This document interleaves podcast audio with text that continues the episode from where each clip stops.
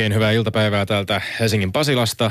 Puhuivat saapuvasta myrskystä. Ehkä nyt on tyyntä myrskyn edellä, kun ikkunasta katsoo ulos, niin näkyy vaan sinistä taivasta ja aurinko on paistanut ja oikein levolliselta on tuntunut, mutta katsotaan millaiset myrskyt saadaan aikaan. Katsotaan millaiset myrskyt saadaan aikaan täällä studiossa. Futismaailmassa on ainakin myrskynyt tuolla Münchenin suunnalla myrskyä ainakin tällainen Lewandowski-niminen kaveri, joka on takonut, onko se nyt kymmenen maalia kolmessa ottelussa ja aivan huikeassa vireessä ja, ja Münchenillä menee muutenkin lujaa. Suomessa on, on pelattu viime viikonloppuna Suomen kupin loppuottelu, jossa, jossa tota hienosti Maria Hamina kukisti Turun Interin ja Suomen Alex Fergusoniksikin kutsutun vuodesta 2002 asti Marjahaminaa valmentaneen 62-vuotiaan Pekka Lyyskin ensimmäinen titteli Marjahaminan peräsimessä. Ja tietysti hienoa nähdä futishullujen saarelaisten isot juhlat myöskin tämän, tämän matsin päätteeksi. Kotimainen veikkausliiga jatkuu vielä muutaman kierroksen ajan ja tälläkin viikolla ollaan päästy todistamaan melkoista yllätystä, kun Helsingin IFK onnistui kaatamaan SJK kotikentällä ja siirsi nyt sitten tätä myöten, tai ehkä SJK siirsi häviämällä paineet ja, ja langat Rovaniemen Ropsin käsiin, eli siellä on nyt sitten tämä mestaruus kaikkien eniten omissa käsissä. On puhuttu myöskin tällä viikolla paljon uutisoitu taas kerran FIFAn korruptiosta ja myöskin Michel Platiniihin kohdistuneista epäilyistä. Helsingin Sanomat muun muassa kirjoitti tällaisella otsikolla kuin läpimädän FIFAn skandaali leviää jo kohti eurooppalaisen jalkapallon ydintä. Kenties tätäkin aihetta päästään vielä sivuamaan tässä lähetyksessä hieman myöhemmin. Ja sitten tosiaan mestarien liigassa nähtiin muun muassa Barcelona ilman Messiä, eli loukkaantunut Lionel Messi oli sivussa, kun, kun tota Barcelona pelasi Bayern Leverkusenia vastaan, ja Leverkusenin hienosta taistelusta huolimatta, niin, niin Barça onnistui lopulta sitten voiton viemään. Ja tällaisena uutisrikkaana futisviikkona sopiikin erinomaisesti saada kylään. Joistain ennakkotiedoista poiketen yksi tämän hetken näkyvimmistä suomalaisista jalkapallojournalisteista Timo Innanen. Luka Kaiolin Messi-kirjassa Lionel Messiltä kysytään tällainen kysymys. Miksi sinä pidät jalkapallosta niin paljon, johon Lionel Messi vastaa, en oikein tiedä. Ihastuin peliin jo aivan pienenä, kuten lapset usein, mutta olen yhtä ihastunut edelleen. Timo Innanen, lyhyesti, miksi sinä pidät jalkapallosta niin paljon? Se oli varmaan, kun olin viiden vanha Kaukajärvellä tuo hiekkakentällä ja isä vei sinne kentälle, niin silloin mä muistan vielä, että pallo heitettiin kehiin, kaikki jätkät lähti perään, mä heitin paidan pois, sanoin, että lähdetään takaisin kotiin, mutta sitten vuosi sitten meni yksi sen mäen alas ja siitä lähtien on aika lailla futis ollut koko ajan mukana. Nyt tietysti enemmän toimittajana. Mahtavaa. Päästään puhumaan sun futisrakkaudesta ja jalkapallosta ja jalkapallopuheesta paljon vielä tämän päivän aikana lisää. Lionel Messin ristisiden vamman seurauksena katseet Barcelonassa kohdistuvat entistä tarkemmin tietysti joukkueen hyökkäyskolmikon muihin kahteen muuhun osapuoleen ja hehän ovat Suarez ja Neymar, kun taas täällä Pasilan studiossa ja radion sekä podcastien äänialoilla korvat kohdistuvat meidän joka viikkoisiin hyökkäyskuvioihin, sillä me olemme Lindgren ja Sihvonen. Mä olen lueskellut kuluneen viikon ajan iltapuhteekseni Jarkko Ruudun oma elämäkertaa hmm. Jarkko Ruutu, jumalainen näytelmä. Teoksen on kirjoittanut Tuomas Nyholm. Teksti ei ole mitään hyvää unilääkettä, koska se on niin hyvä, mielenkiintoinen ja tempaa mukaansa. Siinä syntyy vaikutelma, että Nyholm on onnistunut taitavasti ja tarkasti synnyttämään ruudun verbaalisti laajakkaan äänen sinne kirjan sivuille. Mä en tunne henkilökohtaisesti Jarkko Ruutua, tunnen kyllä melkoisen hyvin ruudun jääkiekkoilijana. Mä oon seurannut hänen kaukalotoimia tarkasti kaudesta 1997 lähtien. Luettuun sen ruudun elämänkerran mä oon harrastanut semmoista sisäistä puhetta ja kysellyt, kysellyt tavallaan itseltäni, että olenko kirjan jälkeen muuttanut tai muuttamassa kantaani hänen pelaajana tai ihmisenä. Kantani siihen, millainen pelaaja ruutu oli, ei ole muuttunut. Mutta tunnenko mä nyt paremmin ihminen ruudun? Siihen en oikein osaa vastata. Nyholmin Teksti on niin vakuuttava ja ääni kuulostaa ruudulta, joten teos synnyttää voimakkaan todenvastaavuuden tunnun. Mutta silti meillä on ollut näköisellä se ruudun pelaaminen, joka on peliurana kirjassa ylöspantu kansiin tavallaan Ruudun Nyholmin representaationa, eli uudelleen esityksenä, eikä siis kuitenkaan minään totuutena ja pitävänä ihmiskuvana ruudusta. Tommi, tämä vain pohdiskeluna siksi, että Marjut äitini, terveisiä vain, Pohjamalla suree sitä, että mitä ihmiset mahtavat ajatella minusta, hänen oikeasti kiltistä mammanpojasta, kun niin rumasti aina laitan sille Tommille näissä väittelyissämme. Tommille, josta kuulemma välittyy äitini mukaan taas sympaattinen ja fiksu kuva. Jaha, no, no onkohan tämä nyt jotain? Mm, no, Peli on peliä. Voittamaan tänne on tultu. Mulla ei ole väliä. Ala räpättää, höntsä Tommi. Psykologinen sodankäynti pahimmillaan. Äiti, äitini on kehunut sinua. Niin saa nähdä, mitä tästä vielä tulee. Lähdetään liikkeelle. Jarkko Nieminen on 2000-luvun suurin, kuuluu otsikkoni. Jarkko Nieminen pelaa Helsingin Hartwall Areenassa The Final Night nimellä markkinoitava jäähyväisottelun suomalaisyleisön edessä maailman kaikkien aikojen kovita tennispelaajaa Roger Federeria vastaan maanantaina 9. päivä marraskuuta.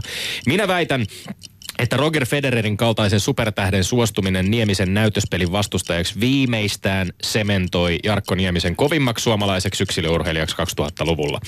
Ja koska se Petteri tunnetusti rakasta tilastoja, niin on ehkä syytä hieman vielä listata kovaa dataa tämän väitteen tueksi. Nieminen oli parhaimmillaan maailmanlistan 13 sijalla yhdessä maailman harrastetuimmista lajeista. 14 vuoden putki, 14 vuoden putki ATP-listalla maailman sadan parhaan pelaajan joukossa. Poikien US Open voitto 9 7 ATP-turnausvoittoa, kaksi niistä yksin ja viisi nelinpelissä. Lisäksi vielä Nieminen haluaa ohjata tämän jäähyväistapahtuman tuoton voittoa tavoittelemattoman Jarkko Nieminen tennisakademin käyttöön akatemiassa pelaavien huippujuniorien juniorien uran sekä suomalaisen tenniksen tukemiseksi. Jarkko Nieminen on hieno mies ja varmasti kovin suomalainen urheilija 2000-luvulla. Tommi, siis väititkö sä ja väitätkö, että Federerin kaltaisen supertähden suostuminen Niemisen näytöspelin vastustajaksi nosti lopullisesti Jarkko Niemisen koimaksi suomalaiseksi urheilijaksi 2000-luvulla? Hieman provosoivasti kyllä. Jo, jos sopii, mä oon kerrankin täsmällinen, väitän vain ja ainoastaan sun väitettäisiin vastataan. Pysytään väitteessä, se on KK. Joo. Ja ota rauhallisesti. Oot jotenkin nyt taas sokastunut tästä ylenpalttisesta tähtikultista. Käännetään toi sun posketon väitteesi toisinpäin. Siis, jos Federer ei saapuisi Helsinkiin, olisiko Niemisen uran saavutukset jotenkin pienemmät, olemattomammat? Siihen sä vihjaat. Tämä on hyvä vastaväite. Ei, eivät olisi. Eivät olisi. Se, että Federer jostain syystä ei olisi ehtinyt tai olisi päässyt tähän tapahtumaan, ei olisi missään nimessä vähentänyt Jarkko Niemisen saavutuksia. Eli, eli ehkä... sä olet itsesi kanssa eri mieltä? Tämä oli, tämä oli tavallaan nyt semmoinen niin ta, tahallaan vähän niin kuin raflaava tai provosoiva väite, että aha. Roger Federerin No tuomari ottaa varmaan huomioon. Su, tuomari ottaa varmaan huomioon kaiken. Mutta siis jos me ajatellaan, jos me ajatellaan, jär, jäljellä on väitteillä edelleen ne faktat, joita listasin siellä, se minkä takia Jarkko Nieminen... no ne nyt kaikki tietää. Miksi Ka- kaikki niitä, no ei niitä selkeästi ole osattu ainakaan arvostaa sellaisella tavalla kuin olisi kuulunut, kun Jarkko Niemistä ei esimerkiksi koskaan ole valittu vuoden urheilijaksi Suomessa, vaikka hän on aivan, aivan siis yksiselitteisesti, jos tarkastellaan viimeistä 15 Mut vuotta. Mutta tähän ei liittynyt sun mitenkään.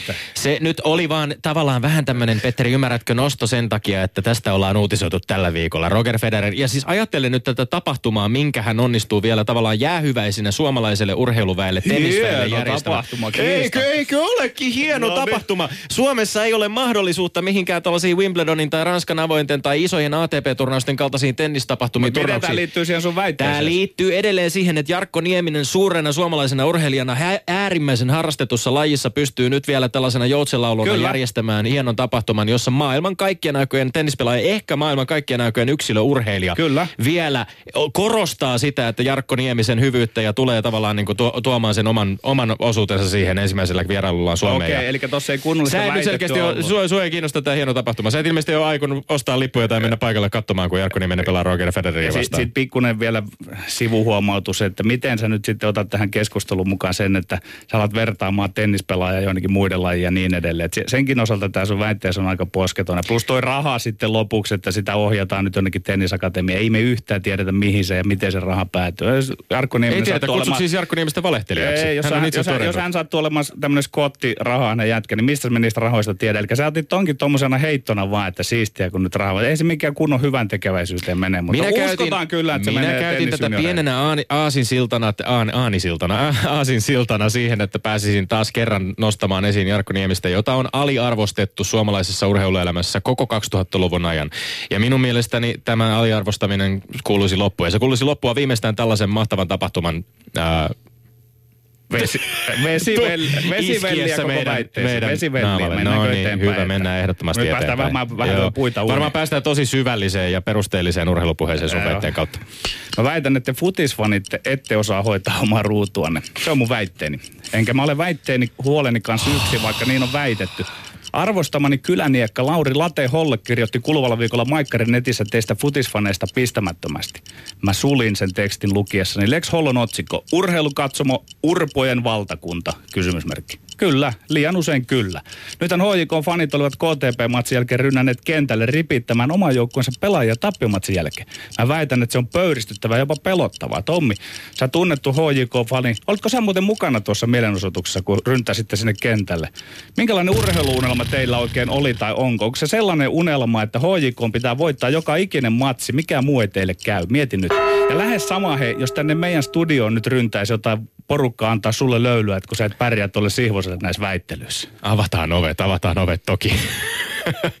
Mistähän tässä nyt lähtisi liikkeelle? Ehkä ensimmäiseksi voisi lähteä liikkeelle siitä, että mä kovasti ihmettelen, miten sä kollektiivisesti, Petteri, katsot, että meillä futisfaneilla on joku ruutu hoidettavana. Jalkapallokannattajia on Petteri Rakas aivan yhtä moneen lähtöön kuin tiedät hän ihmisiä. Radiotoimittaja. Mä luin myöskin tämän Lauri Hollon tekstin ja siinä esitetyt näkemykset HJK-fanien toiminnasta Kotkassa piti täysin paikkansa. Sekä klubifanit että myöskin seuran edustajat toimi vastuuttomasti, kun painovat käytännössä villasella tämän kentälle ryntäämisen ja jopa sen, että lähestulkoon käytiin käsiksi pelaajiin ja, ja, kun, ja kun HJK antoi niin kuin, ilmasi et oikeastaan ymmärtävänsä tätä. Samaan aikaan tämä episodi kuitenkin, vaikka sitä ei pidä missään nimessä hyväksyä ja se pitäisi tuomita yksiselitteisesti, niin se kertoo jotain siitä, mitä sä et ehkä Petteri aivan täysin ymmärrä. Pelaajien ja fanien välillä on, välillä on monissa pallolulajissa todella todella tiivis suhde. Sen suhteen rajat pitää vaan ymmärtää. Siitä mä oon ihan samaa mieltä. Esimerkiksi se, että pelaajien fyysistä koskemattomuutta ei yksikään fani loukkaa, piste. Mutta samaan aikaan tämän suhteen sitten toinen puoli on vaikkapa se, mitä itse pääsin Joensuussa viime keväänä todistamaan, kun Joensuun Katajan pelaajat korismestaruuden voittaessaan juhlit tätä mestaruutta yhdessä fanien kanssa kentän laidalla halailivat ja antoivat fanienkin nostella pantteripatsasta. Tomi, mä annan nyt sulle sauman tavallaan ottaa kiinni tästä väittelystä, sä olit suurin piirtein samaa mieltä kuin mä annan, että sinne kentälle ei pidä ryllä, mm, rynnätä. Tästä mä oon ihan samaa mieltä, ja, mutta siitä mä en ole samaa mieltä, mikä sun väitteesi oli, että teillä te, te fanit ette osaa hoitaa ruutuanne. No Tämä on täysin järjetön väite. että kannustaa. Ja nyt, nyt sitten siellä oli jännä tuossa sun Minkä takia jän... minä esimerkiksi mm. vastaisin muiden fanien tai jonkun organisoidun faniryhmän toiminnasta? Minulla on kausikortti HJK otteluihin, minä käyn siellä päädyssä katsomassa matseja. Millä tavalla mä vastaan jonkun ihmisen toiminnasta, joka ryntää kentälle ethän, kesken matsin? Ethän sä sinänsä vastaa, mutta kun sulla on toi mikki, jossa lukee Yle tuossa leukasi edessä. Aa, niin sulla lukee sen, ihan kautta, samalla tavalla. Joo, joo, niin sen, sen kautta sä voisit nyt vaikuttaa. Mutta siinä oli kummallinen juttu tuossa sun vastaväitteessä. Sanoit, että tietyllä lailla pelaajilla ja faneilla on joku läheinen suhde. Eikö eikö tota fanit tajua, että ne pelithän on vaan leikkiä ja eihän kai kukaan leikistä suutu. Ja saanko vähän siterata sitä Hollon, Tämähän on kiinnostava holloa. väite jääkiekkomieheltä. Joo, Eivätkä jo. ne pelaajat niin. ymmärrä, että se on pelkkää leikkiä, niin, kun siellä kyllä. takovat joskus kyllä, nyrkeillä kyllä. toisiaan. Kyllä, ei kun siis, etteivät, siis nyt, täällä älä sekoita tätä, että ei pitää täytä, että faneilla ja pelaajilla ei voi olla läheinen suhde ja fanien pitää tajuta, että se on vain leikkiä. Mutta mä vielä siteeraan tuota Holloa, kun sillä on niin ansiokas mm-hmm. teksti se Maikkarin netissä, että tämä on suora sitaatti.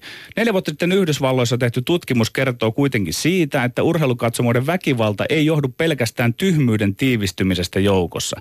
Quarterly Journal of Economics-lehdessä kerrottiin, että jalkapallofanin kotijoukkueen tappio näkyy ja tuntuu myös kotona – vaimoon tai naispuoliseen kumppanin kohdistuvien väkivallan tekojen vuoksi – tehdyt kotihälytykset lisääntyvät 10 prosenttia alueille, joissa kotijoukku oli yllättävän, yllättäen hävinnyt tärkeän ottelunsa. Tutkimuksen mukaan väkivallalla on hyvin suora ajallinen yhteys. TV-ruudun ääressä koetun odottamattoman tappiotunnelman, nä- tappiotunnelma näkyi kotihälytysten lisääntymisen noin kahden tunnin sisällä ottelun päättymisestä. Tommi, mm-hmm. nyt mua pelottaa siis, mitä te fanit touhuatte niiden matsien jälkeen? Annatko sä haipakkaa kotona tyttö- tai poikaystävällesi, jos HIK häviää? Mä en kommentoi yhtään millään lailla oman henkilökohtaisen elämäni tyttö- tai poikaystäviä, mutta yleisellä tasolla vastaan en tietenkään anna, ei tietenkään kuulu antaa millään tasolla Mut haipakkaa. Tai ei ole mitenkään hyväksyttävää esimerkiksi että lähisuhdeväkivalta. Mit, ketkä me? Kyllä minä ymmärrän, että peli on leikkiä, urheilu on leikkiä. Harmittaako sua ikinä, kun HJK häviää? Totta kai harmittaa. Ja niin, erilaiset Mitäs tunnet... väliä sillä sulle on, kun ne pojat potkii palloista? No se harmittaa ehkä sen vartin ajan, kunnes se on sitten jotenkin unohtunut ja asettunut omaan lokeroon elämässä. Mutta siis mä väitän, että siis tää, tässä Hollon tekstissä itse puhuttiin myöskin toisesta paljon vastenmielisemmästä episodista kuin tästä HJK-fanien kentälle ryntäämisestä, eli Hammarby AIK-matsin tapauksesta mm. Tukholman derbystä, jossa vakavan aivotärähdyksen saanut Erik Israelsson menetti tajuntansa. Ja kun häntä huollettiin kentällä AIK-fanit lauloivat Lord honom dö, antakaa hänen kuolla. Ja tässä liikutaan siis mä oon aivan samaa mieltä siitä, että jotkut kannattajat, jotkut fanit liikkuvat aivan selvästi sellaisen todellisuuden ja suhteellisuuden, suhteellisuuden tajun hämärtymisen rajamailla, jota mä en itse kykene millään lailla käsittämään.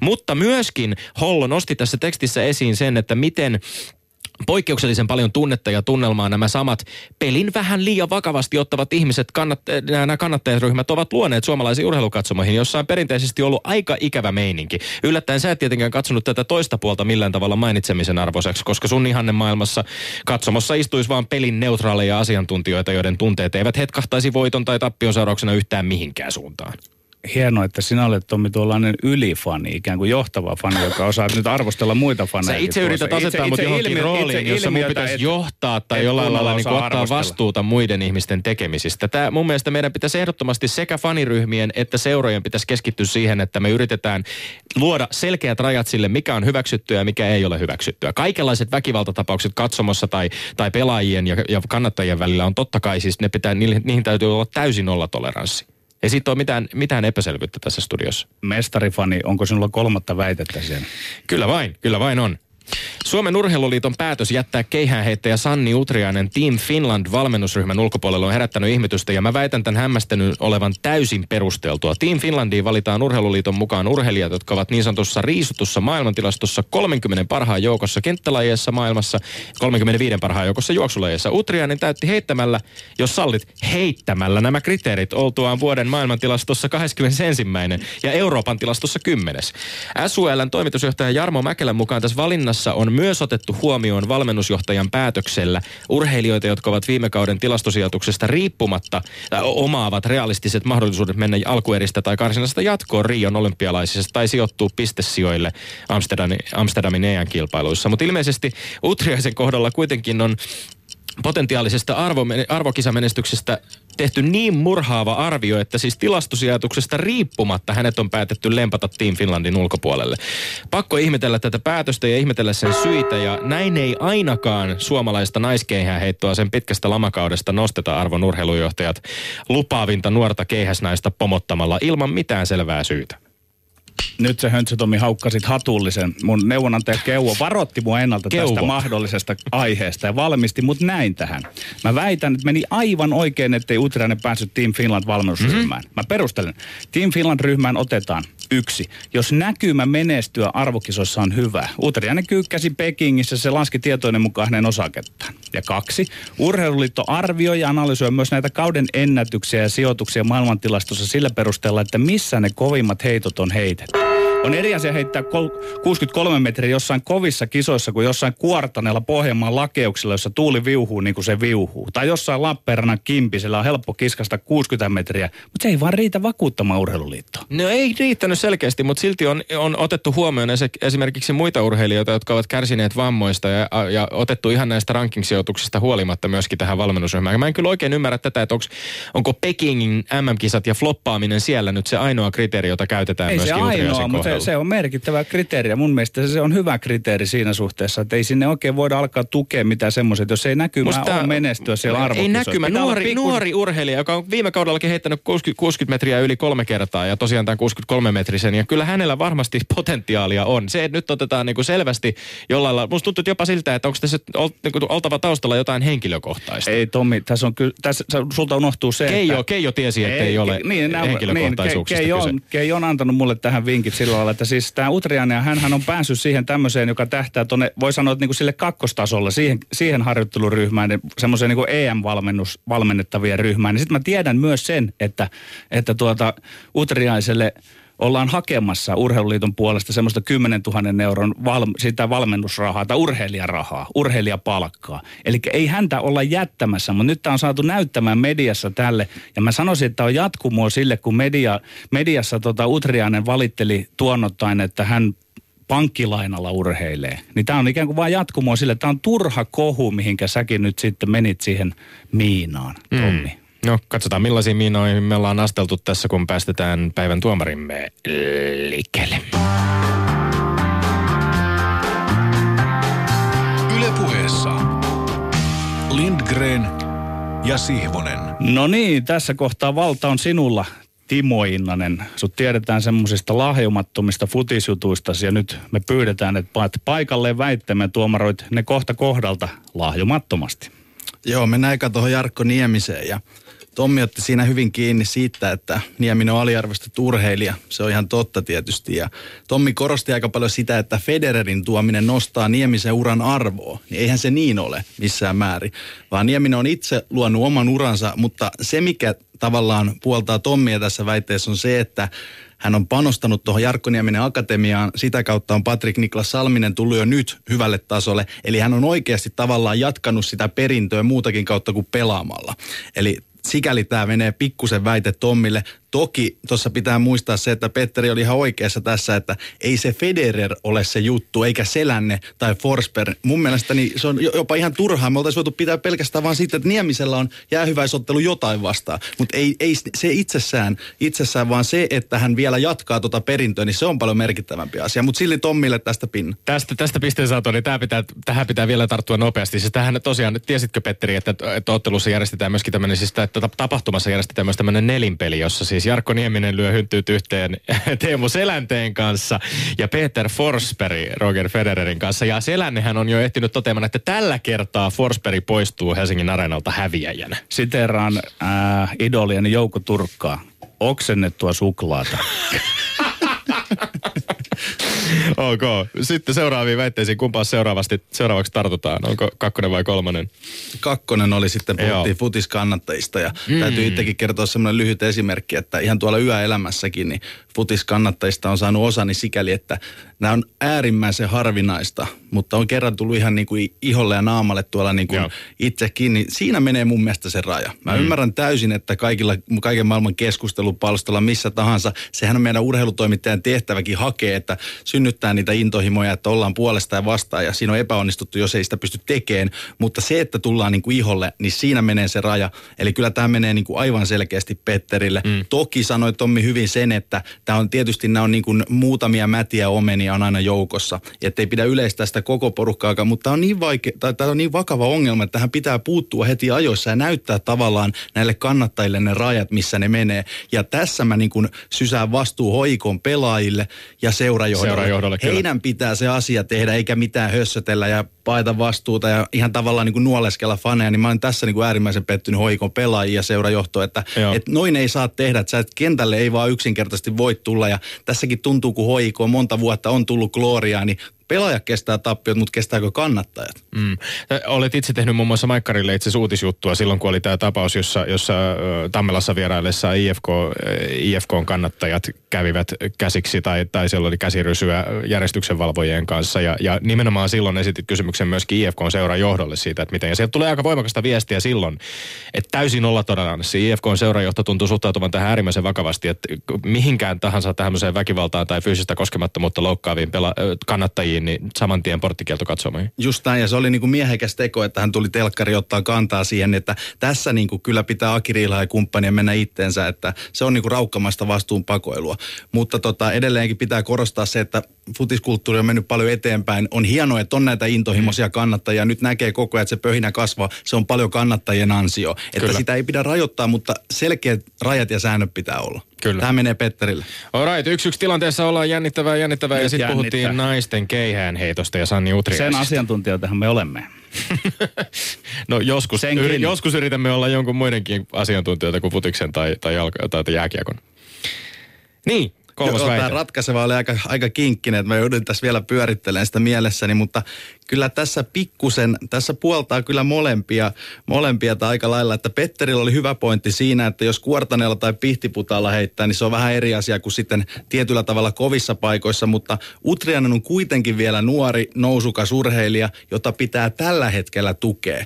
Et, et meillähän Suomessa on se, että kun sit vasta kun onnistuu jossain, niin sä saat omakotitalotontit sun muut rakennetaan, mutta kyllä tämä kallistuu pikku pikkusen väkisin Tommin puolelle, että kyllä Team Finland on kuitenkin sellainen järjestö, niin on pakko saada Utriaisen kaltainen, joka on osoittanut, että hänellä löytyy kilpailukykyä ja paineensietokykyä ja pääsi Pekingiin, niin ilman muuta hän kuuluu siihen porukkaan, jota pitää tu- tu- tukea. Ja sitten tässä on tietyllä tavalla myös se, että Utriaisen isä on tunnettu yleisurheilupiireissä maineikas, meritoitunut, ehkä vähän kiistanalainen persoonakin. Eli Tommilla oli siinä hyvä pointti, että ollaanko tässä vähän näpäytetään isää, niin kuin me kaikki tiedetään, niin valitettavasti tämä on pikkusielusta porukkaa tämä urheiluporukka jossain mm. määrin. Siis kuitenkin, jos, jos palataan nyt siihen, että arvokisoissa, miss, missä nämä hyvät tulokset onnistuu heittämään arvokisamenestykseen, niin muistetaan se, että Sanni Utrianen on voittanut kultaa alle 20-vuotiaiden MM-kisoissa vuonna 2010. Niin, eli siellä on, on näyttöä Eli myös näyttöä on myös tällä kisoissa. puolella. Että siinä mielessä mun mielestä, jos, jos puhutaan kuitenkin edelleen vielä äärimmäisen nuoresta urheilijasta, 24-vuotiaasta taitaa olla kyse, niin, niin tota, vielä lajissa, jossa kehittyminen voi varmasti jatkua, jatkua pitkän aikaa. Eli tämä meni nyt 2-1 Tommille, mutta varmaan Petterin kanssa moikataan vielä telekadulla. nää. niin mä, mä kiitän sinua Timo Innanen tästä lahjomattomasta tuomaronnista ja kuten sinne vastaanottimien ääreen suorastaan varmasti näkyy, niin voittajan on helppo tuolla hymyillä.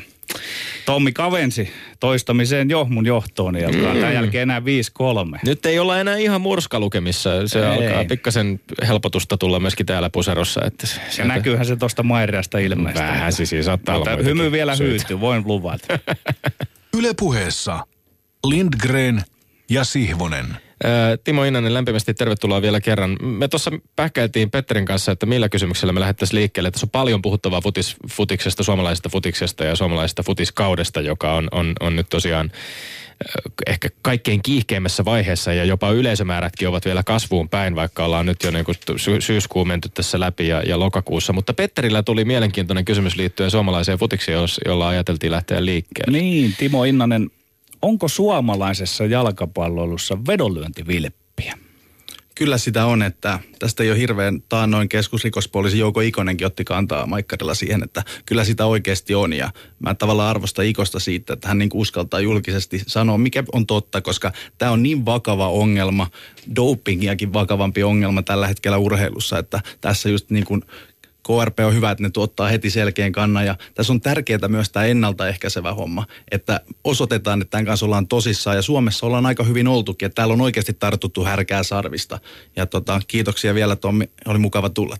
Mikä, mikä, mikä tekee tästä vedonlyönti, vedonlyöntivilpistä, vedonlyönnistä, äh, lyöntivilpistä niin, niin, ongel, niin ratkaisevan tai, tai ison ongelman urheilun kannalta? Onko se, se nimenomaan se tavallaan se urheilun integriteetin murtuminen jotenkin, että ulkopuoliset tekijät pääsevät tunkeutumaan sinne ja, ja vaikuttamaan tuloksiin? Joo, siis nimenomaan se jalkapallo, kun on niin iso laji, niin se tavallaan vaan korostuu. Et jääkiekko taas esimerkiksi on niin pieni laji ja kuitenkin suhteessa sen verran pienet rahapyöri, että sillä ei ole niin merkitystä. Mutta niin kuin me ollaan nähty FIFA-skandaaleista sun muista, niin pointti on vaan se, että jalkapallo suurena laina houkuttelee kaiken maailman rikollisjärjestöt mukaan. Ja se ehkä tässä on niin kuin, että me ollaan vähän naivia, tyhmä kansa siinä, että me ei ymmärretä yksinkertaisesti, että tässä on rikollisjärjestöt mukana. Yksittäinen pelaaja on vaan niin kuin pelinappula siellä. Mutta esimerkiksi uutisoin ensimmäisenä siitä, että tuossa oli taannoin kakkosen matsissa tuolla Porissa, niin Musan Salama ja Kaarinan pojat, mm. niin siellä oli ja poliisi lähti tutkiin sitä asiaa ja kaikki tavallaan tietää sen, että siinä on ollut vilppiä,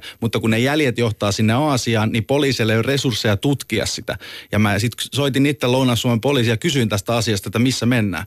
Niin tota, hän sanoi, että joo, eihän nyt ala tässä niin kuin ihmeempiä tekeen. Sitten mä itse niin kuin, tavallaan sanoin hänelle, että teidän on pakko keskusrikospoliisille laittaa tämä juttu, mutta kun keskusrikospoliisillakaan ei ole resursseja, niin tämä tilanne on sillä hankala tällä hetkellä, mutta tavallaan se viesti pitäisi olla voimakkaampi myös sieltä taholta, että tähän pitää puuttua. Tä- Tässä mennään aika selkeästi varmaan niin kuin kääntäen verrannollisesti tavallaan, siis raha, jos rahasta puhutaan, niin siinä jos ajatellaan näitä sarjatasoja, että siis mitä vähemmän rahaa liikkuu itse pelaajien seurojen toimissa ja, ja sarjatasoilla, ja sitä enemmän saattaa sitten olla riskiä siitä, että vedonlyöntivilppiä tapahtuu. Eli että kyseessä ei varmastikaan ole ongelma, joka vaikuttaa esimerkiksi veikkausliigaan tänä päivänä, vaan ehkä enemmänkin sitten niihin, niihin nimenomaan näillä alemmilla sarjatasoilla. Ei, se ei pidä ihan paikkaansa. Kyllä mm-hmm. Veikkausliikassa on ihan yhtä lailla epäillään tällä hetkellä, se verran kourallisen verran, mutta se on luojan kiitos tässä niin kuin vuosien varrella se on tota, mennyt parempaan suuntaan.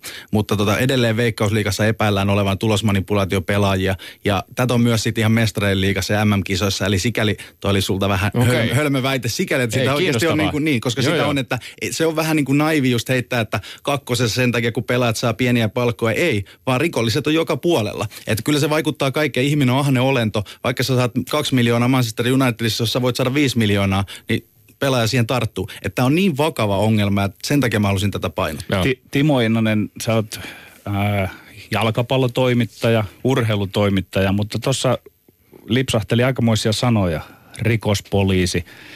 Mitkä on ne sun konstit päästä tavallaan näiden uutisten lähteelle? Joutuuko siinä jo toimimaan suurin piirtein niin kuin rikostoimittajan ominaisuudessa? Kyllä, kyllä sinne jossain määrin joutuu tietysti. Ja nämä on tietysti, kun nämä vakavia asioita, niin näitä aina mietityttääkin. Mutta kyllä mä taas sitten koen sillä, että jos tässä journalistina jotain pyrkii hyvää tekemään, niin kyllä näihin on pakko. Että kyllä meidän on pakko suojella peliä.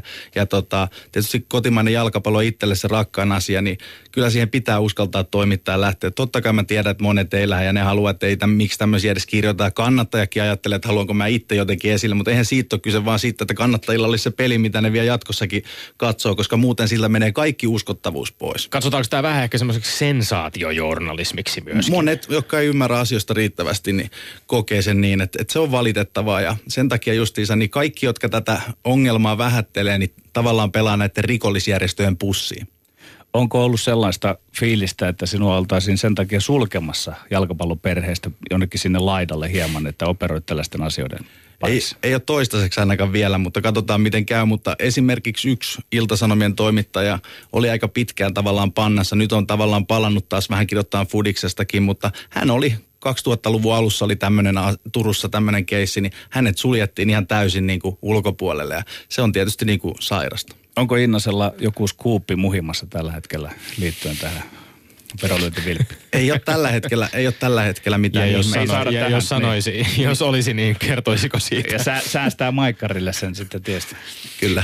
Ää, päästiin kuitenkin nyt aika, aika, aika tällaisella vauhdikkaalla hypyllä tänne suomalaisen futisjournalismin ytimeen. Ja jos vähän tartutaan siihen laajemmin, niin mulla itselläni on vähän niin kuin välittynyt semmoinen mielikuva, että, että, että me elämme äärimmäisen kiinnostavia aikoja. Emme pelkästään niin kuin suomalaisen futiksen, jos ajatellaan veikkausliikakautta ja sen huipentumista, katsojamääriä, jotka ovat nousussa ylipäänsä tätä niin kuin tiukkaa mestaruustaistoa, joka tänä vuonna tietysti on hieno, hieno ilmiö. Ja jos sitten katsellaan vielä viime vuoden HJK euromenestystä, jota ei tosiaankaan sitten tänä vuonna onnistuttu toistamaan, mutta, mutta ehkä tämä journalismin tila on se, mihin halusin tarttua nyt. Eli siis meillä on urheilulehdessä pausaa, meillä on Helsingin Sanomat pyörittää viikoittaista Kottilat-ohjelmaa.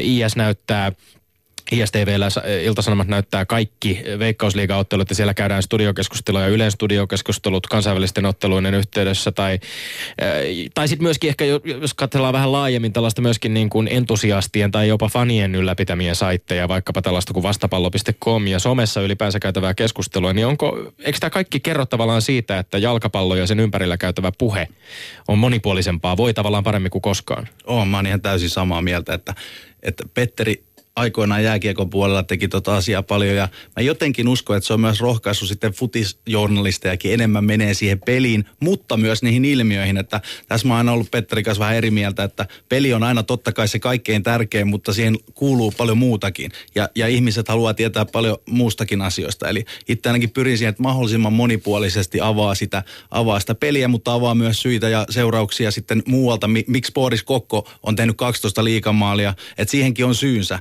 mitä ei peli näytä. Eli mun mielestä se on toimittajan tehtävä sitten paneutua niihin, että pitää tuntea taustat, pitää tietää pelaajat, pitää tietää se kokonaisuus hahmottaa mahdollisimman hyvin. Mutta on sun kanssa Tommi siitä samaa mieltä, että tämä on mennyt, että on hyvä, että on pausaa, on hyvä, että on pallokerhoa.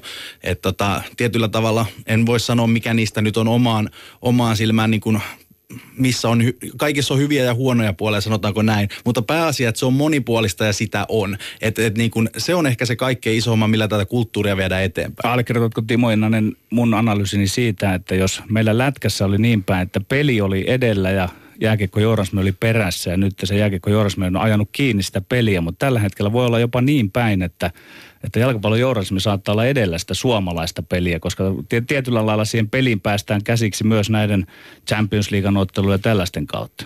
Joo, toi on ihan hyvä pointti, että siltä se oikeastaan tuntuu, että se on menossa. Että, mutta mun mielestä niin kuin kaikkia tässä tarvitaan ja se pitäisi myös niin kuin kaikkien ymmärtää, että ei ole mikään ei ole toiselta pois, vaan mahdollisimman laajasti, niin se on aina jalkapallolle hyvä asia. Että tämä tuntuu, että tätä ei ehkä ihan kaikki futisihmisetkään ymmärrä, että välillä kustaan tyhmällä tavalla sinne omaan pesään, vaikka totta kai pitää olla kriittisiä näin, mutta semmoinen tietyllä tavalla niin kuin mielen sivistys ehkä puuttuu välillä. Tulee myöskin vähän semmoinen vaikutelma, kun puhutaan suomalaisesta futiksesta ja jos nyt ajatellaan nimenomaan tätä pelistä käytävää puhetta ja sellaista taktista puhetta myöskin, mitä futistoimittajat ja semmoiset keskeiset toimittajat, sinun kaltaiset toimittajat tai vaikkapa urheilulehden Gert Remmel ja Jussi Le- Leppälahti ylläpätevät, se on hyvinkin tavallaan niin kuin yksityiskohtaista taktista puhetta. Ja edelleen tuntuu vähän myöskin siltä, että kun katseet kohdistetaan veikkausliigaa ja suomalaisiin seuroihin, niin vähän samaan tapaan kuin musta tuntuu, että vuosikausia aina kun suomalaisessa musiikkielämässä puhuttiin jostain, jostain bändistä, joka tekee asiat hyvin, niin se on sellainen niin kuin vertauskohta aina oli, että tähän on jopa ihan kansainvälistä luokkaa. että tämähän voisi pärjätä jopa maailmalla. Et tuntuu edelleen nyt siltä, että suomalaisesta futiksesta puhuttaessa on vähän niin kuin samanlainen ilmiö, että jos jotkut kärkipääjoukkueet nyt on Ropsista ja SJKsta puhuttu aika lailla sillä lailla, että he ovat, nämä, nämä ovat ihan oikeasti taktisesti hyvin organisoituneita eurooppalaisia jalkapalloseuroja. O, onko Veikkausliigan tasoa vähätelty liikaa?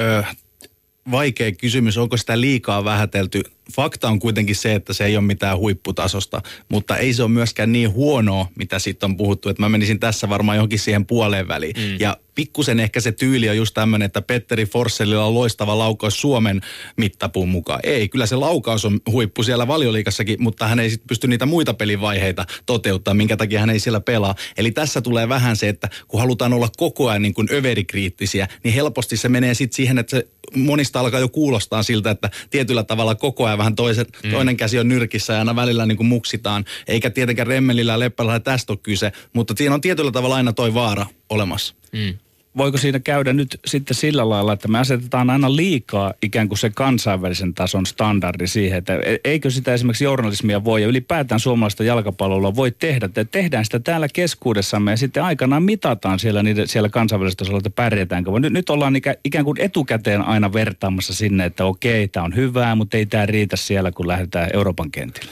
Joo, tavallaan noin, mutta tietysti kyllä mä haluan kuitenkin, että tuossa halutaan kehittyä ja mennä eteenpäin. Että et kyllä ne eurokentät on aina se mittari. Ja jos ei siellä pärjätä, niin sitten pitää tehdä korjausliikkeitä ynnä muuta. Mutta tässäkin tulee se, että ei kannattaisi aina sen yhden kauden perusteella tehdä liiankaan tota noin, kovia johtopäätöksiä. Että joskus on vaan, saattaa olla monta asiaa, jotka siihen vaikuttaa, mutta, mutta kyllä tässä niin kuin hyvä pointti on, että tämä on, saattaa välillä vähän tämä keskustelu mennä, mennä överiksi siltä osin. Vielä urheilu tai paremminkin futisjournalismista se, että sä olet Timo Inanen niitä harvoja suomalaisia ylipäätään urheilutoiminta, joka on pärjännyt suvereenisti sekä printtipuolella, sä loit mainees urheilu edessä, että televisiossa. Miten nämä välineet tavallaan eroaa toisista?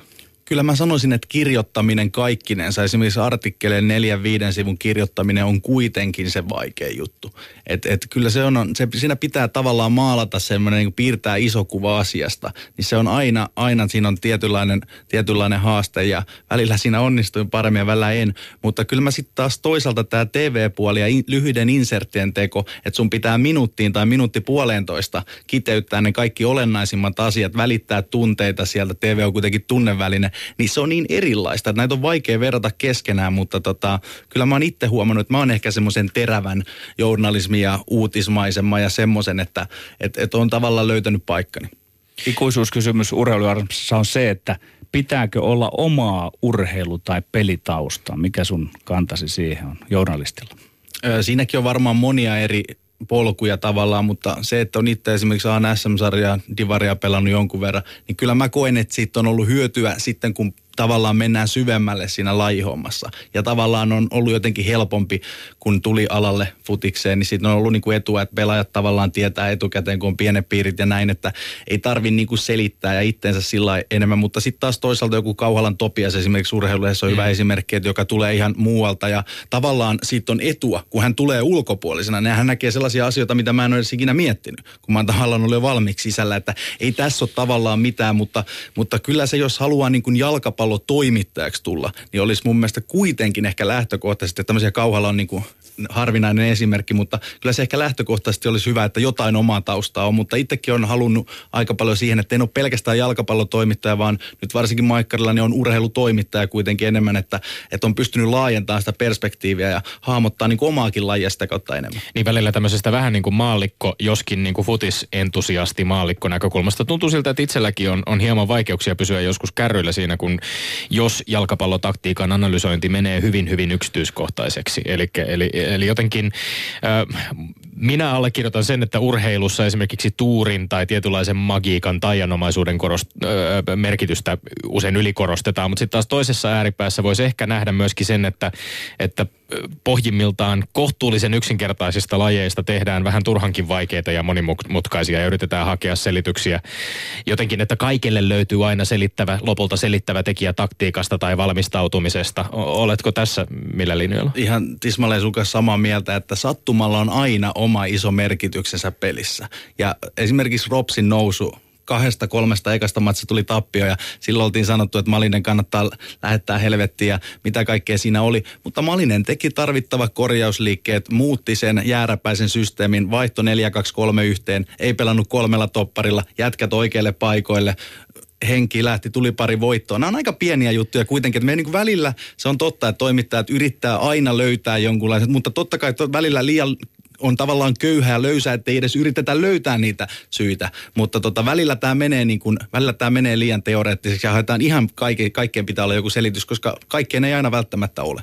Ylepuheessa Lindgren ja Sihvonen. Näistä pienistä marginaaleista puhuttaessa, nyt kun ollaan viime viikot ollaan, on ollut paljon puhetta kautta suomalaisen urheilumedian ja jopa Helsingin Sanomien pääkirjoituksia myöten esimerkiksi HJK konttauksesta ja siitä, miten, miten surkeasti meidän tota, suurimmalla seuralla on tällä kaudella mennyt, niin niin kyllähän se taas, jos ajatellaan tätä Propsin kauden alkua, 1-8 ensimmäiset kolme matsia kaikissa turpaan, äh, Malisen raivostuminen lehdistötilaisuuden jälkeen, se, että se vene kääntyy, kurssi kääntyy siinä vaiheessa. Jos ajatellaan HJKn tilannetta, miten pienestä kaikki oli kiinni Astana-pelin, äh, mestariliiga karsintapelin lopussa. Mike Havenaari hyökkää supea laukaus kohti takanurkkaa, varmaan sentti tai kaksi toiseen suuntaan, niin pallo olisi ollut maailmassa ja klubi, äh, pa, pallo olisi ollut maailmassa. Pallo olisi ollut maalissa ja HJK olisi ollut maailmalla. Klubin tarina tällä kaudella olisi todennäköisesti täysin toinen. Onko täysin turhaa spekuloida tällaisella tai vaikkapa sitten sen jälkeen seuranneella klubin tai ylipäänsä tämän kauden loukkaantumissumalla vai onko, pitäisikö fokus aina kuitenkin sitten toimittajan näkökulmasta yrittää pitää sellaisissa asioissa, jotka pystytään verifioimaan, jotka pystytään todentamaan, epäonnistunut harjoittelu, huonot pelaajahankinnat, taktisen osaaminen puut, osaamisen puute? Mun mielestä se spekulointi, tuommoinen niin tietynlainen spekulointi aina mukava, mutta se kuuluu sitten enemmän kannattajille. Että kyllä toimittajan tehtävä on nimenomaan tuoda ne, niitä syitä sieltä kaivaa, vaikka se onkin toki vaikeaa, mutta kyllähän tässä, niin kuin, tässä esimerkiksi hoikon kohdalla, niin kun se lumipallo tavallaan lähtee väärään suuntaan, niin sitten se oikeasti lähtee. Sitä on vaikea, vaikka siellä on tehty korjausliikkeitä jo nyt fysiikkavalmennuksen osalta, niin, niin tota, isommat korjausliikkeet tehdään kuitenkin vasta kauden jälkeen. Mm. Et tota noin, niin, Mutta kannattajille, sitten taas aina pitää muistaa, että kannattajille kuuluu se spekulointi ja kuuluu, että toimittajat heittelee välillä vähän sohaseen ihan tahallaan ampiespesä, että me saadaan juttuja, että sitä on kulttuuri. Mm. Liitytkö Timo Innanen siihen kuoroon, joka tällä hetkellä sanoo, että nyt liikaa huomioidaan ikään kuin juuri Tommikin käytti tätä ilmaisua HJK konttaaminen, pitäisikö enemmänkin puhua Ropsin ja ö, tota, hyvyydestä Allekirjoitatko tämän? Sekä että, mutta olen sun kanssa sikäli samaa mieltä, että esimerkiksi SIK ja ROPS, niin ei nämä ollut mitään sattumia. Esimerkiksi Rovaniemellä tiedä hyvin puheenjohtaja, niin hän on tehnyt jo systemaattisesti kaksi-kolme vuotta sitten.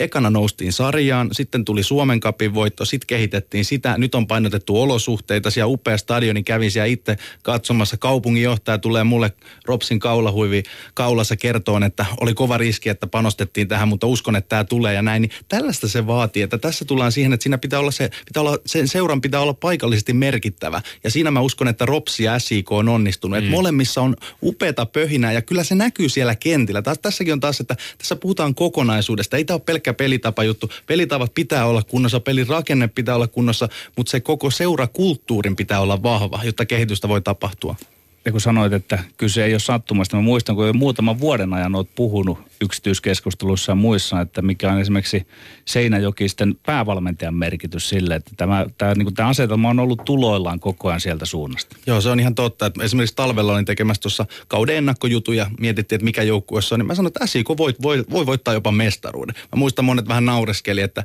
mikä siinä on. Mä sanoin, että siellä on niin hyvä pöhinä. Sitten kun mä menin sinne paikalle, siellä näki vielä, siellä on oma kokki ja siellä on kaikki niin kuin, vähän kuin tultaisiin duuniin. Että siellä on 804 ja se on oikeasti ammattimaista ja kaikki semmoinen saatanan puuhastelu ja semmoinen, mitä kuuluu valitettavasti niin kuin veikkausliikaan, niin oli niin kuin poissa. Ei ollut flegmaattisia pelaajia, niin kuin oli esimerkiksi tässä hoiko alle 19 vuodet, saa peli, sanoo pelin jälkeen, että ei ollut taistelutahtoa Niin se ainakin mulla on niinku semmoinen, että miten ei voi olla taistelutahto, jos siellä hoikon kannattajat ja pelaatte ekaa kertaa nuorten mestarien liikaa. Mietitään, Niin, val, mietitään mm. valmentajuutta nyt Joo. tässä. Mun lempiaihe on tämä tietyllä tämä Sami Hyypiä. Entäs sitten versus Valakari? M- miten sä otat tähän kiinni? Valakari on mun mielestä niin kuin mainio esimerkki siitä, joka on rauhassa rakentanut valmentajauransa. Hän oli ekana Käpassa nuorten kanssa, vai oliko niin, että oli Obu IFKssa vielä peliura, taisi olla näin, oli kakkosdivarissa, opetteli siellä valmentamista. Sitten hän joutui, niin kuin itse sanoin, aika kovaan paikkaan jo divariin SIKlle. Sieltä nousu aika nopeasti. Nyt vielä hopeeta, nyt saattaa tulla vielä mestaruus, että hänellä on niin kuin jyrkkä nousu, mutta Valkari on ymmärtänyt sen, niin kuin tässä toimittajana itse on vielä raakille, että koko ajan niin kuin on pakko mennä porras portalta, että sä et voi oikoa, että jossain vaiheessa putoat aina takaisin, jos et sä niitä perusasioita käy, niin Hyypiä on mun mielestä hyvä esimerkki tällaista, joka ei ole vaan malttanut. Et mä jossain vaiheessa kuulin, että että nyt hän ottaisi sen askeleen apuvalmentajaksi, mutta nyt sitten kun tuli Sveitsistä paikka, niin hän lähti sinne, että mm. ehkä ei vaan malttanut siinä, siitä nyt on taas mennyt siellä heikosti, että kyllä mä itse uskon siihen, että kun pyrkii tekemään asioita mahdollisimman hyvin, paneutuu niihin, niin kyllä se palkinto tulee, tai sitten ei sen kanssa pitää oppia elää. Valakarilla on myöskin kansainvälistä perspektiiviä omalta pelaajarolta, mutta, mutta on nyt huhuiltu myöskin siitä, että hän olisi mahdollisesti lähdössä SJKsta myös maailmalle valmentamaan. Öö, millä tavalla ko- koetko itse, että, että SJK on menestys henkilöityy hyvin voimakkaasti Valakariin ja hänen valmentamiseen? Jos Valakari lähtee, niin onko SJK edelleen? Ollaanko siellä sellaisella tasolla, jolla pystytään ylläpitämään menestystä mahdollisen lähdön jälkeenkin? mainio kysymys, että kyllä mä näen, että toi on jotenkin Valakarin joukkue niin vahvasti ja hän on joku voi pitää vähän semmoista jenkkityyliä jopa vähän imelänäkin, mutta mun mielestä se kuuluu siihen, että valmentajan pitää osata esiintyä, pitää osata puhua, pitää osata ilmaista itse muutenkin, että, että hän on niin kuin jotenkin hoitaa sitä kokonaisuutta niin suvereenisti siinä, että vaikea on nähdä, että kuka se valmentaja on sitten, joka sen pystyisi tekemään, että Simolla on jotenkin semmoista hyvää karismaa, mutta silti hän on ehdottomasti sisältöosa, että se on kuitenkin se tärkeä juttu. Mutta toki tuossa on sitten Raimo Sarajärvi, joka on puheenjohtaja, niin hän on myös sitä tärkeä ihminen siellä, että hän ehkä osaa löytää sitten Simon kaltaisen siihen, vaikka niitä to, toki ei paljon, mutta semmoinen pitää sisäpiirin tietona sanoa, että Valakari ei ole itse kyllä hakenut sitä paikkaa, että en oikein jaksa uskoa, että hän lähtee, että hän on tässäkin sen verran fiksu mies, että hän ymmärtää, että hänellä olisi vielä, että hänen niin kuin tavallaan elinkaari ei ole vielä SIKossa täynnä, että hän on mm. vielä vuoden ja sitten lähtee ja mä uskon, että se on mahdollista, että Valakarista tulee Hans Paken apuvalmentaja. Okei. Okay. Tämä olisi äärimmäisen kiinnostavaa. Ehkä tarttuisin vielä tähän, tässä puhuttiin myöskin tästä niin kuin seurajien toiminnasta ja siitä ammattimaisesta. Tässä tietysti suomalaisessa jalkapallossa varmasti vielä monet seurat tasapainoilee, painii sen ongelman kanssa, että yritetään löytää tavallaan amatööritoiminnan ja ammattilaistoiminnan väliltä joku semmoinen välimuoto, jossa ollaan puoliammattilaisia vähintäänkin. Resursseja myöskin korostetaan tosi voimakkaasti. HJK on epäonnistumiset tällä kaudella, niin, niin usein nostetaan esiin se, että, että näillä resursseilla pitäisi olla täysin ylivoimainen. Mä viime viikolla itse toin esiin muun muassa sitä, että HJK on resursseja vähän niin kuin liiotellaan, että jos ajatellaan 1,2 miljoonan pelaajabudjettia tällä vuodella verrattuna nyt sitten vaikkapa kilpailijoiden SJK Ropsin, mennään tuolla jossain puolen miljoonan paikkeilla 500 700 000 pelaajabudjettiin, tai vaikkapa jopa näihin niin kuin pienempien veikkausliikaseuraajien parisadan tuhannen budjettiin, niin jos liikutaan tässä, sanotaan, tässä ballparkissa, tällä niin kuin alueella laajemmin, niin eikö, eikö, eikö ole niin, että, että, että nämä erot, nämä marginaalit ovat kuitenkin ehkä pienempiä kuin mitä, mitä niistä puhutaan? On ne, on ne loppujen lopuksi, että se on aina suhteessa, tietysti pitää miettiä se suhteessa toiseen, mutta esimerkiksi hoikon kohdalla on muistettava se, että ö, Antoni Annan, joka oli, mm. joka oli tärkeä lenkki viime kaudella Eurooppa-liigassa, niin hän meni Stabackiin Norjaan. Eli ei HJK oikeasti ole ihan niin iso mm. seura, mitä, että se on mm. Suomen mittakaavassa iso, mutta ei sitten maailmalla. Että sen takia niin kuin mun mielestä Riilahti ja kumppanit on saanut näistä hankinnoista esimerkiksi vähän niin kuin kohtuutontakin kritiikkiä. Tarkoitan sillä sitä, että yksinkertaisesti tänne on hemmetin vaikea saada hyviä pelaajia. Koska mm. ei se, että sä oot kerran Eurooppa-liigassa, niin ei se ole se juttu vielä, millä tänne pelaajia saadaan. Koska norjalaiset, tanskalaiset maksaa enemmän. Tässä on niin kuin kylmä, kylmä puoli se. Mutta sitten taas tavallaan mikä tulee tuohon ammattilaisuuteen ja esimerkiksi täälläkin vierailu Pekka Holopainen on monta kertaa sen kanssa, tai en monta kertaa, muutaman kerran Twitterissä vääntänyt siitä, että eihän se, että vaikka sä oot niin kuin puoli ammattilainen palkan suhteen, niin ei tarkoita, että sä voisi olla huippuurheilija. Mm. Esimerkiksi, mä otan nyt Tomi Tuuha, telinen voimistelija, Ville Long, ketä on käynyt itse jututtaa, niin he treenaa 35 tuntia viikossa. He on aivan eri tasolla huippuurheilijana kuin Veikkausliikan jalkapalloilijat. Niin ei se palkka sua määritä sun huippuurheilun, huippuurheilijan statusta. Eli tässä tullaan myös tähän, että ei kaikkea voi selitellä myöskään rahalla, mm. että ei me voida menestyä, mutta tietysti realiteetit pitää tunnustaa suomalaisessa futiksessakin. Tärkeä pointti. Timo Innonen, mä kirjoitin blogissani tuonnottain, että suomalaisen jääkiekkoilun peliidentiteetti on suurempi kuin koripalloilumme identiteetti on suurempi kuin jalkapalloilumme peliidentiteetti. Miten sä koet tämän? Mä sain itse aika lailla kuraan siitä jalkapalloihmisiltä kun, ja jonkun verran myös koripalloporukoilta, että sanoin aika suoraan kantana, että meillä on aika häilyvä peliidentiteetti jalkapallossa.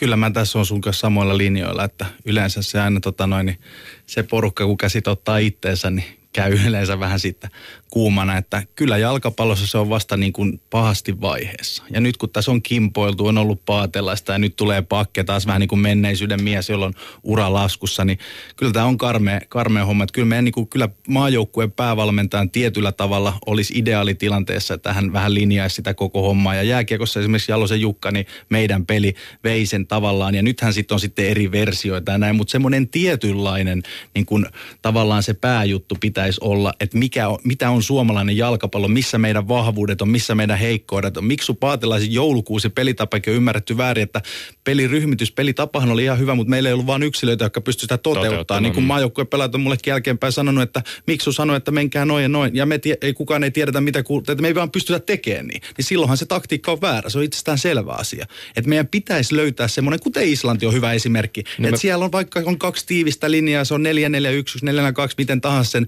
mutta joku semmoinen, missä suomalaisten pelaajien vahvuudet tulee esiin. Et tästä mä oon Mikko Kujalla, joka oli Iranissa tota noin, niin Carlos Keirosin apuvalmentaja, niin paljon puhuttu, että Keiroskin kun hän tuli sinne, niin eka juttu, mitä hän selvitti on, missä iranilaiset pelaajat on hyviä, mitkä on niiden vahvuudet, ja rakensi semmoisen pelitavan, millä ne horjutti Argentiinaa Argentiina MM-kisossa. Niin tätä mä niin kuin haluaisin, että tulisi semmoinen coachi. Mä en ole yhtään vakuuttunut, että Pakke on oikea mies. Luinko oikein rivien välistä, että pikkusen kritisoit sitä, että meillä on ehkä alettu ihanoimaan tällaista äh, Parsanoloonamaista tikitakaa ja muuta. Meillä ei vaan resursseja siihen, vaan pitäisi elää niin kuin suusäkkiä myötä pelitavankin suhteen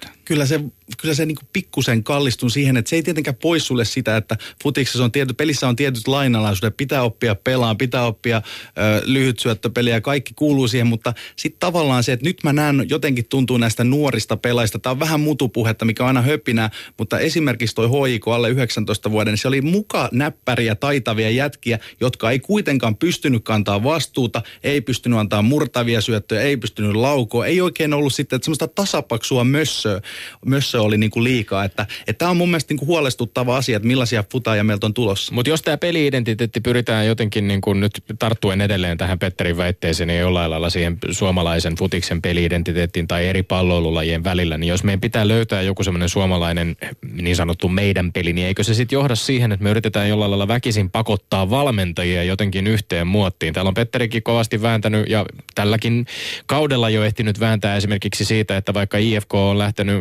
aikamoisella tahdilla takomaan pisteitä ja voittoja kuluneella liikakaudella, niin, niin Petteri Sihvonen käydessään katsomassa yhden HIFK TPS-ottelun totesi, että tuolla pelitavalla ei haasteta kärppiä, tuolla tavalla ei voiteta. Eli siis niin kuin tavallaan vääränlainen pelitaktiikka, vääränlainen pelityyli. Eikö niitä ole yhtä paljon joka lähtöön kuin valmentajakin on? Pitäisi olla. Tässä on kanssa, että Petterikin on tarkoituksella tätä monta vuotta jo kärjistänyt ja vähän niin kuin omaa agendaa ajanut tuossa, että hän haluaa, että hänet todennäköisesti muistetaan siitä meidän pelistä ja se on tietysti ihan ok, mutta tota, pointti on kuitenkin se, että kaikilla pitää löytyä se oma, mutta joku semmoinen tietynlainen ohjenuora, mikä olisi sitten niin kuin, mikä olisi se suomalainen jalkapallo, niin siitä tietysti eri variaatioita sitten, mutta, mutta jotenkin mun mielestä jalkapallo on kuitenkin niin kaukana, että susiengi on sen löytänyt, löytänyt esimerkiksi, mikä se niiden juttu on, miten he pystyy altavastaajana yllättämään isompia. Jääkiekko on sen löytänyt ja tota, jalkapallolla se on hakusessa valitettavasti. Onko ongelma tässä palloliitto?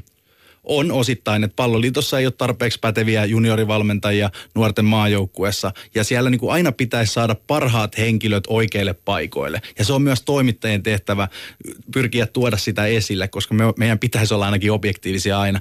Eli kyllä palloliitto on semmoinen suoraan sanottuna niin kuin hidaste tässä asiassa. Palloliitto pitäisi räjäyttää, niin kuin tässä on moni Leppälahdet ja Remmelikki on tätä sanonut, mutta niinhän se on ja kaikki oikeasti sisällä olevat futisihmiset sen tietää. Entäs Timo Inonen kommenttisi ihan palloliiton ylintä johtoa myöden? Miten suhtaudut heihin? Mm, tarkennatko vähän? Toi äskeinen niin, kommentti niin, räjäyttämisestä itse, varmaan. Itse, itse olen jonkun verran tuota, jo matkan varrella muistan paljon kritisoineeni kummolaa, mutta että mä olen hiukan tästä sivusta seurannut, niin kyllähän johtaja Alaja on kuitenkin päässyt aika helpolla.